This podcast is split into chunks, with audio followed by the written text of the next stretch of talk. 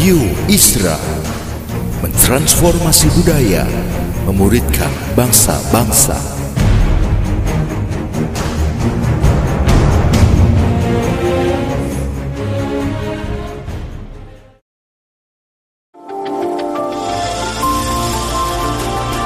Voice of Pradaim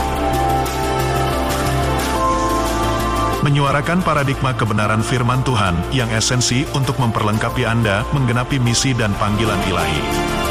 Selamat mendengarkan.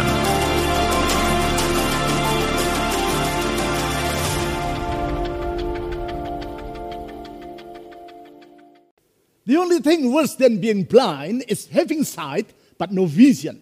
Satu-satunya hal yang lebih buruk daripada kebutaan adalah memiliki mata yang melek namun tidak mampu melihat. Itulah kalimat yang sangat terkenal yang diucapkan oleh Helen Keller. Yang bersangkutan lahir di Alabama, Amerika Serikat pada tahun 1880 sebagai seorang bayi yang sehat. Ketika masih berusia 19 bulan, Helen jatuh sakit dan mengakibatkan ia menjadi buta dan tuli. Melewati masa pertumbuhan yang sangat tidak mudah. Helen Keller mulai belajar untuk berbicara dan memahami orang lain yang berbicara kepadanya dengan menggunakan metode Tedoma. Suatu metode komunikasi untuk orang buta dan tuli. Di kemudian hari, ia menempuh pendidikan di perguruan tinggi yang sangat terkenal, yaitu Radcliffe College dan Harvard University. Alhasil, Helen Keller menjadi orang buta tuli pertama di Amerika Serikat yang memperoleh gelar sarjana. Keterbatasan fisik yang ia alami yaitu buta dan tuli tadi, tidak mampu membatasi kiprah yang bersangkutan. Di kemudian hari, ia menulis tidak kurang dari 14 buku. Menjadi seorang pejuang hak-hak dari kaum disabilitas. Seorang aktivis politik dan penceramah yang sangat terkenal di dunia. Semuanya ini menunjukkan bahwa apa yang ia katakan tadi, yaitu the only thing worse than being blind is having sight but no vision, sangatlah benar. Memang secara jasmania Helen Keller adalah seorang yang buta. Namun dengan mata hatinya ia dapat melihat dunia dengan cakrawala pikir yang luas. Sehingga pengaruh dari hidupnya terhadap kemanusiaan sangatlah besar. Sedangkan di saat yang sama tidak sedikit orang yang memiliki mata jasmania yang melek. Namun mata hati mereka tertutup sehingga tidak dapat melihat realitas dari dunia di sekitar mereka. Hal ini dapat dilihat dari sikap mereka. Yaitu ketika dengan mata jasmania. Mereka melihat orang-orang yang menderita di sekitar dirinya. Mereka bersikap tidak peduli. Mengapa? Karena walaupun secara jasmania mereka dapat melihat. Tetapi mata hati mereka tertutup. Mereka adalah orang-orang yang having sight but no vision. Melek secara jasmani. Namun hati mereka tidak mampu untuk melihat. Apabila hal ini dikaitkan dengan mendengar suara Tuhan, maka sesungguhnya hal yang samalah yang terjadi. Banyak orang yang memiliki telinga secara jasmani, namun yang bersangkutan tidak dapat mendengar suara Tuhan. Bukan karena Tuhan tidak bersedia untuk berbicara kepada mereka, namun karena telinga hati mereka telah tertutup. Sebab untuk mendengar tuntunan Tuhan yang diperlukan bukan sekadar telinga jasmani yang berfungsi, namun telinga hati yang terbuka terhadap suaranya. Sebagaimana yang telah saya paparkan dalam khotbah saya minggu yang lalu, yaitu uraian firman Tuhan dengan tema bagaimana mengenali suara Tuhan. Untuk mendengar tuntunan Tuhan, sesungguhnya diperlukan dua hal. Yang pertama, yaitu kepekaan terhadap suara Tuhan. Dan yang kedua, yaitu kemampuan untuk mengenali suara Tuhan. Mengenali suaranya sehingga kita mampu membedakan antara suara Tuhan, suara hati kita sendiri, maupun suara dari si jahat. Sebab bila kita tidak mampu membedakannya, maka bisa jadi tuntunan dari si jahat kita anggap merupakan tuntunan Tuhan. Sebagai akibat, kita dapat terjerumus ke dalam jurang persoalan yang akan membawa kita kepada keruntuhan. Pokok yang kedua, yaitu kemampuan untuk mengenali suara Tuhan ini, telah saya bahas minggu yang lalu. Sekarang saya akan mengajak saudara untuk mempelajari pokok yang pertama, yaitu kepekaan terhadap suara Tuhan. kepekaan ini sangat diperlukan. Sebab sebagaimana yang telah saya utarakan tadi. Bisa jadi kita memiliki telinga. Namun kita tidak mampu mendengar suara dari Tuhan yang sedang berbicara kepada kita. Sedangkan sebagaimana yang telah saya jelaskan dalam khotbah saya dua minggu yang lalu. Yaitu dengan tema bagaimana mendengar suara Tuhan. Sesungguhnya mendengar suara Tuhan merupakan kemampuan yang sangat kita perlukan. Sebab hidup di dalam tuntunan Tuhan akan menghindarkan kita dari berbagai persoalan, serta akan menyelesaikan berbagai masalah kehidupan, dan membawa kita ke hari depan yang indah seperti yang Tuhan rencanakan. Pertanyaannya sekarang adalah, bagaimana kita dapat memiliki kepekaan terhadap suara Tuhan? Untuk itu, saya mengajak saudara membaca firman Tuhan di dalam Yesaya pasal 50 ayat 4. Yesaya pasal 50 ayat 4. Tuhan Allah telah memberikan kepadaku lidah seorang murid. Supaya dengan perkataan, aku dapat memberi semangat baru kepada orang yang letih lesu. Setiap pagi, ia mempertajam pendengaranku untuk mendengar seperti seorang murid. Di dalam ayat ini disebutkan bahwa Allah menggugah pendengaran dari pribadi yang di dalam Yesaya pasal 50 ayat 10 disebut sebagai hambanya. Sebutan ini dipertegas dalam Yesaya pasal 42 ayat 1. Yang bersangkutan yaitu hamba tersebut merupakan gambaran dari umat Allah, yaitu bangsa Israel. Hal ini dapat kita lihat antara lain dalam Yesaya pasal 41 ayat 8 dan Yesaya pasal 44 ayat 21. Di samping itu, yang bersangkutan dalam konteks tertentu juga merupakan gambaran dari Sang Mesias, yaitu juru selamat dari umatnya. Hal ini dapat kita lihat dalam Yesaya pasal 53. Kembali kepada Yesaya pasal 50 ayat 4 tadi. Di situ dijelaskan bahwa Allah mempertajam pendengaran dari hambanya. Yaitu dengan maksud agar ia dapat mendengar tuntunan Allah. Bagikan seorang murid yang dapat mendengar suara dari gurunya. Kalau kita memahami bahwa yang dimaksud dengan sang hamba ini adalah umat Allah, maka berarti di dalam ayat ini Allah berkata bahwa ia menghendaki agar umatnya memiliki kepekaan terhadap suaranya.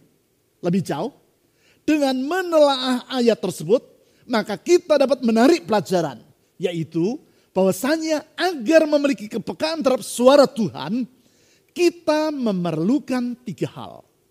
Ketiga hal tersebut adalah yang pertama, yaitu kehausan akan firman Tuhan. Saya ulang, yang pertama yaitu kehausan akan firman Tuhan. Untuk itu di dalam Yesaya pasal 50 ayat 4 disebut, bahwa Allah mempertajam telinga umatnya agar mereka dapat mendengar seperti seorang murid atau limut dalam bahasa Ibrani. Kata limut ini mengandung arti yang luas, termasuk di antaranya yaitu berarti orang yang dididik berdasarkan ajaran Taurat atau kitab suci. Dari sana kita dapat mengambil kesimpulan bahwasanya terdapat kaitan antara ketajaman telinga untuk mendengar suara Tuhan dan hidup yang terdidik oleh ajaran kitab suci. Sehingga juga dapat diambil kesimpulan bahwasanya orang yang memiliki kehausan terhadap firman Tuhan seperti seorang murid yang haus terhadap kebenaran dalam kitab suci akan memiliki kepekaan terhadap tuntunan Tuhan. Hal ini adalah sangat wajar. Sebab kalau terhadap firman Tuhan yang tertulis, yaitu kitab suci atau Alkitab saja, kita tidak merasa haus, bagaimana kita akan merasa perlu mendengar tuntunan Tuhan yang berbicara secara spesifik kepada kita melalui rohnya. Kalau terhadap suara Allah yang berbicara melalui Alkitab, kita tidak bersedia memberikan perhatian, bagaimana kita akan dapat mendengar suaranya ketika ia berbicara dan menuntun kita melalui roh kudus. Itu sebabnya dalam Alkitab berulang kali Tuhan berkata, siapa bertelinga hendaklah ia mendengar. Setidaknya 15 kali kalimat tersebut ditulis di dalam kitab perjanjian baru. Di antaranya yaitu di dalam Matius pasal 11 ayat 15. Mari kita baca ayat tersebut. Matius 11 ayat 15. Siapa bertelinga, hendaklah ia mendengar. Kalimat firman Tuhan ini menunjukkan bahwasanya tidak semua orang yang memiliki telinga akan mampu mendengar atau mau mendengar. Sebab walaupun seseorang memiliki telinga, tetapi kalau ia tidak memberi perhatian, maka suara yang terdengar oleh telinganya itu tidak akan terdengar oleh hatinya. Itulah yang terjadi atas seorang teman saya, seorang mahasiswa. Teman saya pada waktu saya masih berkuliah di ITS Surabaya. Rumah yang bersangkutan terletak hanya sekitar 6 meter dari rel kereta api. Sehingga kalau kereta api sedang berjalan melintas di dekat rumahnya, suara kereta api itu terdengar sangat nyaring. Acap kali saya belajar bersama dengan teman saya ini di rumah yang bersangkutan. Kalau sementara kami sedang belajar dan kereta api melintas di dekat rumahnya, apalagi kalau kereta itu meniup fluidnya, langsung konsentrasi saya dalam belajar menjadi bubar. Suara kereta api yang gemuruh itu mengganggu konsentrasi saya. Tetapi heran, teman saya tadi sama sekali tidak terganggu. Suara kereta api maupun fluid yang nyaring itu sama sekali tidak mempengaruhi dirinya. Seakan-akan ia sama sekali tidak mendengar suara yang gemuruh itu. Mengapa demikian? Karena sudah sedemikian terbiasanya, sehingga ia tidak lagi memberi perhatian kepada suara kereta api yang sedang melintas itu. Berarti memberi perhatian akan menentukan apakah kita akan dapat mendengar suara yang masuk ke dalam telinga kita atau tidak. Walaupun bunyi itu menggetarkan gendang telinga kita, namun bila kita tidak memberi perhatian, maka pikiran kita seakan-akan tidak mendengar bunyi tersebut. Demikianlah halnya dengan mendengar suara Tuhan. Kalau kita membiasakan diri untuk memberi perhatian terhadap tuntunannya dalam Alkitab, maka kita pun akan menjadi peka terhadap suaranya.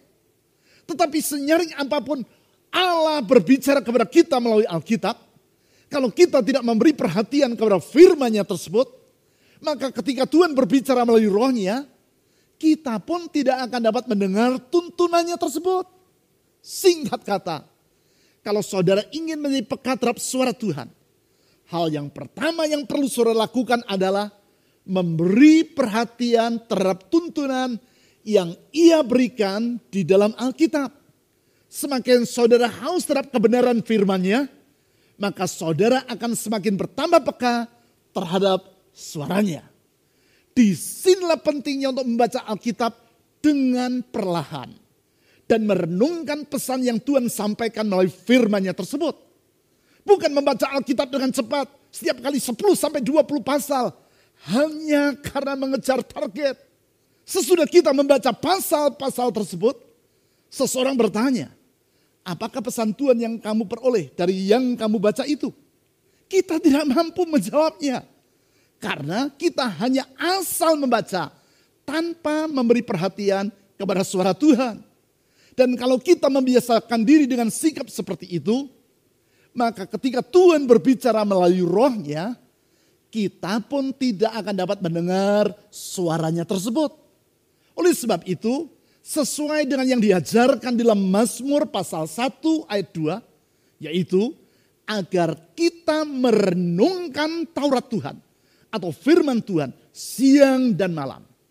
Kita perlu membaca Alkitab dengan perlahan, merenungkannya, dan membuka hati untuk mendengar pesan yang ia sampaikan kepada kita. Sikap ini akan mengasah ketajaman telinga hati kita terhadap suara Tuhan. Cara merenungkan firman Tuhan seperti itulah yang kita bangun melalui ibadah harian yang kita lakukan tiga kali sehari. Yaitu pada pagi, siang, dan malam hari. Melaluinya kita membangun kepekaan terhadap tuntunan Tuhan. Lebih lanjut, hal kedua yang diperlukan agar kita memiliki kepekaan terhadap tuntunan dari Allah adalah ketaatan kepada firman Tuhan. Saya ulang, yang kedua yang diperlukan adalah ketaatan kepada firman Tuhan. Karena dalam kata murid atau limut yang tercantum dalam Yesaya pasal 50 ayat 4 tadi, juga terkandung pemahaman, yaitu ketaatan kepada kebenaran. Tujuan dari seorang murid dalam belajar bukan sekadar untuk menambah pengetahuan, namun terlebih lagi yaitu untuk melakukan apa yang telah ia pelajari tersebut dalam kehidupannya. Hal ini dapat kita lihat di dalam Yesaya pasal 50 ayat 5. Mari kita baca ayat tersebut. Yesaya pasal 50 ayat 5. Tuhan Allah telah membuka telingaku dan aku tidak memberontak, tidak berpaling ke belakang. Di ayat ini umat Allah yang digambarkan sebagai hamba Tuhan tadi berkata bahwa ketika Tuhan membuka telinganya, ia tidak memberontak. Artinya, ia menaati apa saja yang Tuhan firmankan. Ia mendengar apa yang Tuhan ajarkan, bukan sekadar untuk memenuhi benaknya, tetapi terlebih lagi untuk mengubah pola pikir dan perilaku dirinya. Di sinilah pentingnya untuk menaati tuntunan Tuhan dalam hal-hal yang sederhana. Sebab melaluinya kita mengasah kepekaan kita terhadap tuntunan Allah. Kalau terhadap surat Tuhan yang menuntun kita dalam hal-hal yang sederhana saja, kita tidak mau menaatinya, apalagi terhadap tuntunannya dalam hal-hal yang lebih besar lagi. Tuntunan Tuhan dalam hal-hal yang sederhana seperti itulah yang kita alami dalam kehidupan kita sehari-hari. Saya mengalaminya. Termasuk ketika sedang menikmati kopi di kafe tertentu. Selesai minum dan akan beranjak pulang, saya mendengar bisikan di hati saya yang berkata, bereskan meja di hadapanmu. Buang gelas kertas itu ke tempat sampah.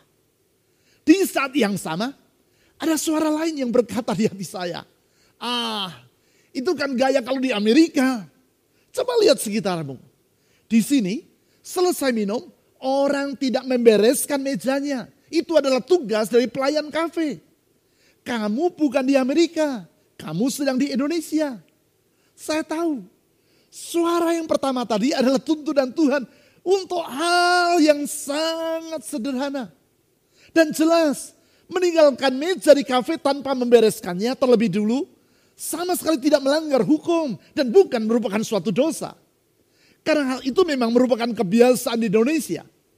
Tetapi saat itu saya diperhadapkan pada pilihan antara menaati tuntunan Tuhan dalam hal yang sederhana dengan menaati suara hati saya sendiri yang mencegah saya untuk bersikap taat kepada suara Tuhan. Dengan cara seperti itu, Allah melatih kita untuk bersikap peka terhadap suaranya. Kalau saya ingin bertambah peka terhadap tuntunan Tuhan, maka saya harus bersedia untuk menaati tuntunannya dalam hal-hal yang sederhana, termasuk membereskan meja di kafe tadi. Jangan berharap bahwa kita akan menjadi peka terhadap suara Tuhan yang menuntun kita dalam hal-hal yang besar. Kalau terhadap tuntunannya untuk hal-hal yang sederhana, kita tidak bersedia menaatinya. Kalau sekarang sudah menyadari pentingnya untuk menati tuntunan Tuhan dalam hal-hal yang sederhana. Supaya dengan demikian dirimu menjadi semakin peka terhadap suaranya. Tulislah di kolom komen dari YouTube channel ini kalimat dengan menaati tuntunan Tuhan dalam hal-hal yang sederhana. Aku akan menjadi peka terhadap suaranya. Atau kalimat lain yang menyatakan tekadmu untuk menaati tuntunan Tuhan bagi dirimu sekarang. Hal yang ketiga yang diperlukan agar kita memiliki kepekaan terhadap tuntunan Allah adalah keakraban dengan Tuhan. Saya ulang, hal yang ketiga yang diperlukan adalah keakraban dengan Tuhan. Keakraban yang tidak terlepas dari pergaulan yang erat dengan dia. Sebab semakin kita bergaul erat dengan seseorang, yaitu yang terlihat melalui kerapnya kita bertemu dengan yang bersangkutan, barulah kita akan menjadi akrab dengan orang tersebut. Sedemikian akrab, sehingga di tengah kerumunan orang banyak, walaupun kita tidak melihat yang bersangkutan, begitu kita mendengar ia berbicara, kita langsung mengenali suaranya. Keakraban dalam batin yang memampukan seorang ibu membedakan suara tangis dari bayinya dengan suara tangis dari bayi-bayi yang lain. Bagi kita yang bukan merupakan ibu dari bayi itu, semua suara bayi adalah mirip-mirip saja. Tetapi tidak demikian halnya bagi seorang ibu. Di tengah kerumunan orang banyak, begitu bayinya menangis, walaupun ia tidak melihat bayinya, langsung ia mengenali suara dari anaknya. Keakraban inilah yang tercermin dalam Yesaya pasal 50 ayat 4 yang telah kita baca tadi. Mari kita baca kembali ayat tersebut.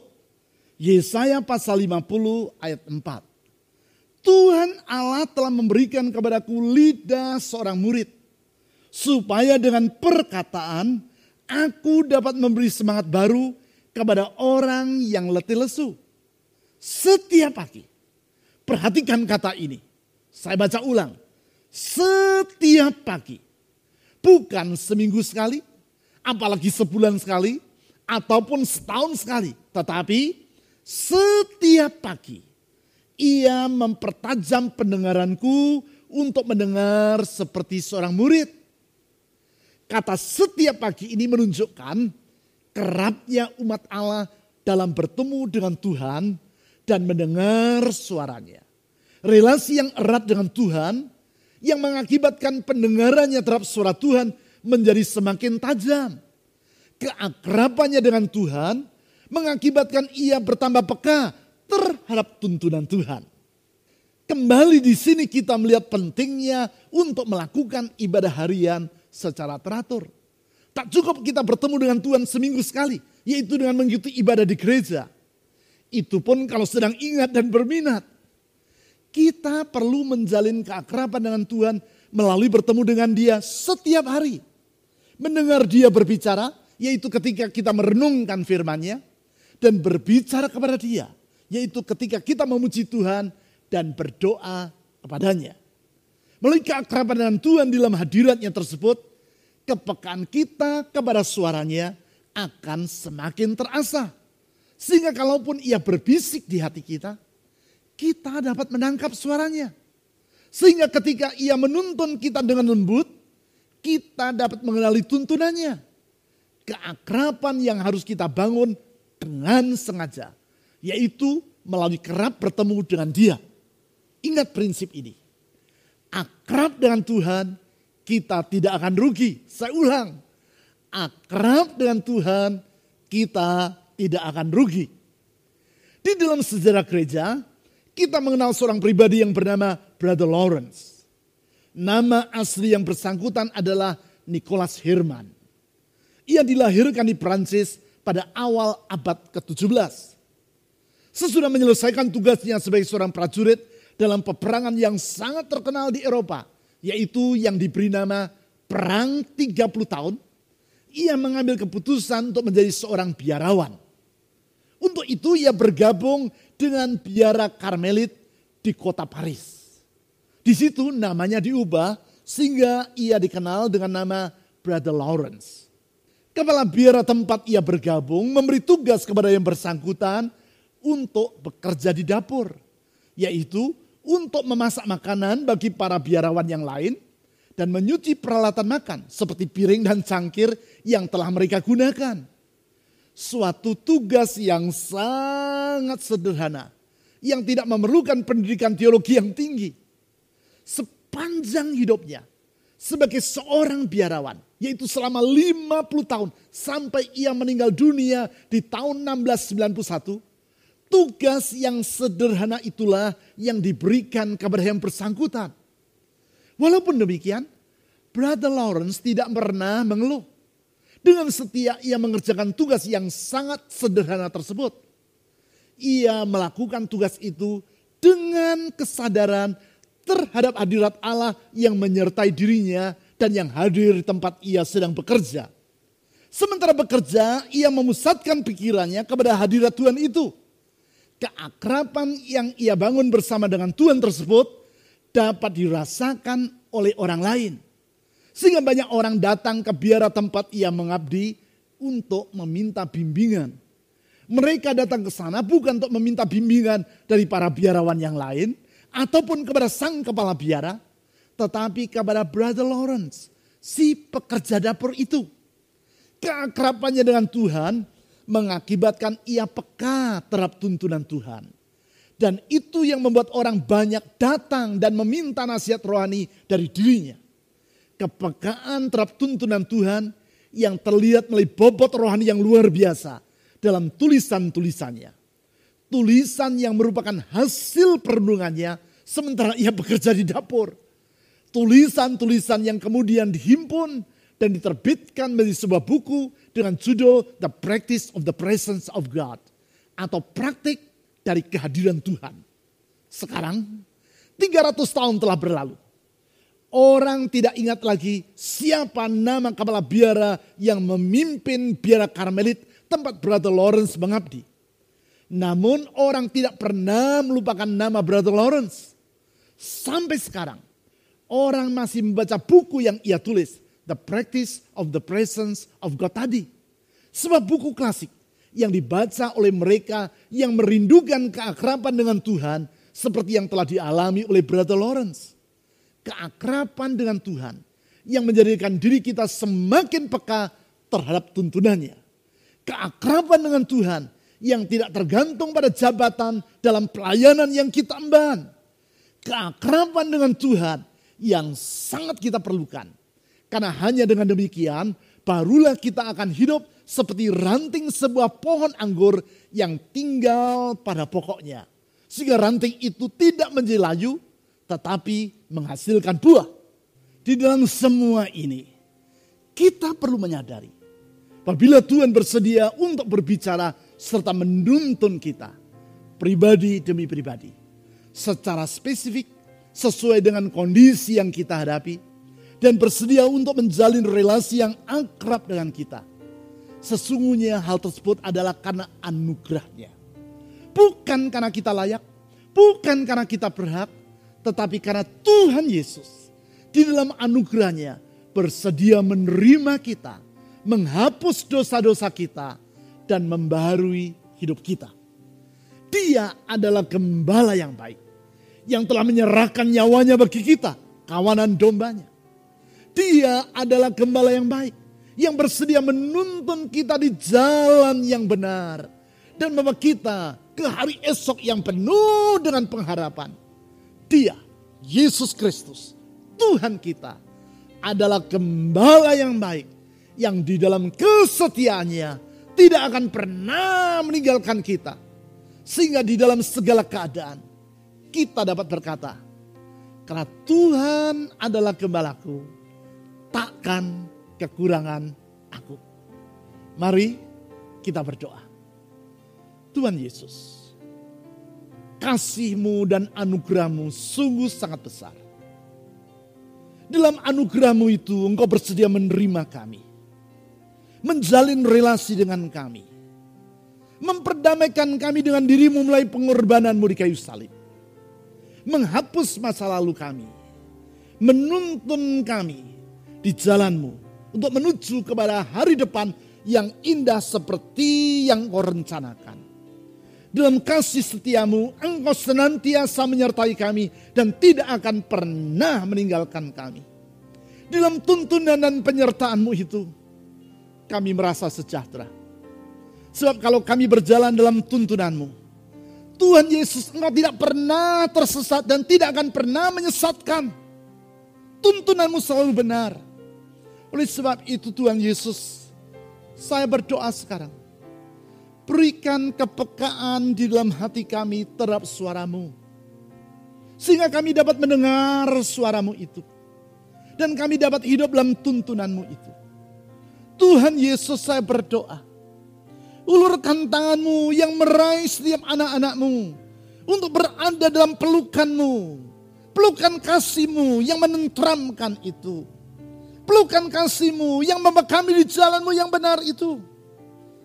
Buka telinga hati dari setiap anak-anakmu. Sehingga mereka dapat mendengar suaramu. Berikan kepada kami hati yang taat kepada tuntunanmu itu. Karena kami tahu Tuhan berjalan dalam tuntunanmu. Kami menyongsong hari indah yang Tuhan Kau telah sediakan.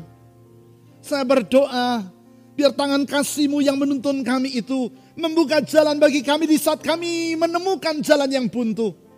Karena di dalam Engkau, Engkau sanggup membuka setiap pintu. Dan tidak ada perkara yang mustahil bagi Engkau. Buka pintu bagi anak-anakmu tepat pada waktunya.